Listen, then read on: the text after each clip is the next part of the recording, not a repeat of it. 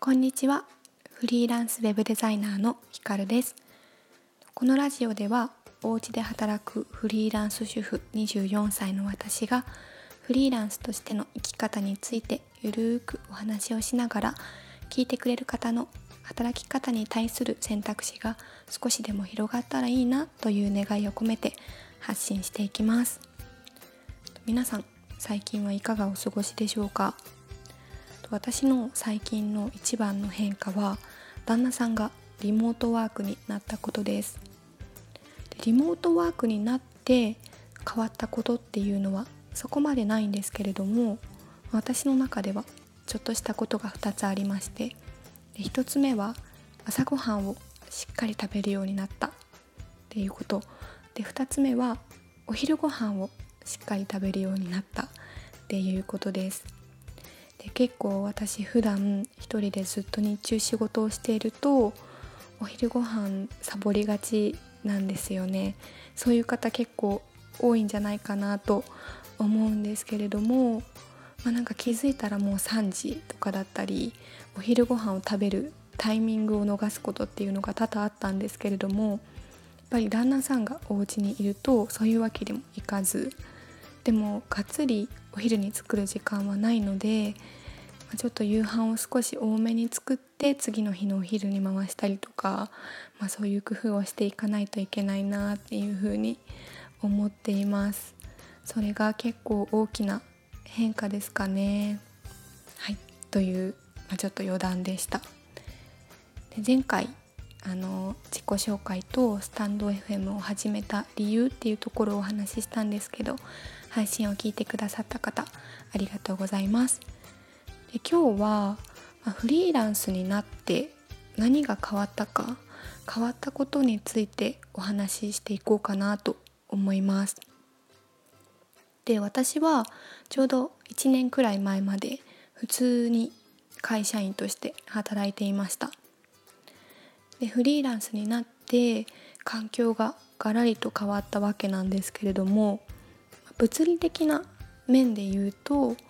お家で一人で働くようになったっていうのが、まあ、大きいんですが結構物理的な面ではいろいろと皆さん想像がつくかと思うので今日は内面の部分での私で私のフリーランスになった時のまあ変化についてお話ししていこうかなと思います。で大きな変化としてパッと思い浮かんだのが悩みの種類が変わったっていうことでしたで、まあ、会社員の時の悩みといえばそうですねなんか〇〇会社の〇〇さん怒ってるなとか明日どうやって対応しようかなとかあまたあのタスク終わってないな先輩の〇〇さんに怒られるなとか結構目先のことばかりで悩んでました。まあ、なんか今怒られるシリーズだったんですけど他にもいろいろこう目の前のことばっかり明日のタスクとか1週間後のタスクとかそういうことばっかりで悩んでましたでもフリーになってからはよくよく考えてみると、まあ、もちろん目先のことで悩むこともたくさんありますでももっと視野が大きく広がって自分の人生について悩むようになったなと思いますで会社員の時ってぶっちゃけ、まあ、まだ1年目だったこともあってそのぶっちゃけ先のことを考えなくても会社とか上司の方で勝手に方針が決まる部分が多かった大きかったんですよね。でもちろん、あ、目標は何々で数値の目標はこれで逆算してそこから逆算してこれをやっていきますとかっていうところもいろいろ考えてはいたんですけれども、まあ、そこまで自分にとって大きなことではなかったなっていうのが、まあ、今ぶっちゃけるとそうだなと思います。でもフリーランスになってからはこう全部自分で決めていかなければ何も進まないんですよね。でまあ、それまですごい向き合うことが苦手だった、まあ、自分は3年後5年後10年後どうなっていたいのかなっていうところにしっかり向き合うようになりました。は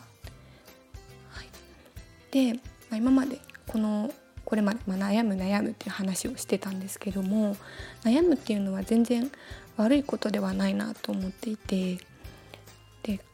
まあ、思い返してみると会社員の時ってネガティブな悩みがすごく多かったんですけどフリーランスになってからは、まあ、悩みがまポジティブな悩みだなっていうふうに捉えられるようになりました。で私結構次から次へと悩みが出てくるタイプで一向に解決しないんですけどで、まあ、今も悩みはすごいたくさんあります。でもそれだけちゃんと自分の人生をしっかり考えているっていうことだし向き合っているっていうことだし、まあ、改善しようっていう気持ちがあるから悩みが出てくるんだろうなっていうふうに思ってます。はい、でそんな感じで今日は簡単にですけれどもフリーランスになったら悩みの種類が変わって自分の人生に真剣に向き合うようになったよっていうお話でした。次は何を話そうかなっていうふうにちょっといろいろ考えているんですけれども、まあ、ラジオではフリーランスのことだけじゃなくてまあ、ちょっと自分の好きなこととかもゆるく話せたらいいなと思うので楽しみに聞いてくださってる方は次回も楽しみにしていてください。はい、では今日はこれで終わりです。バイバイ。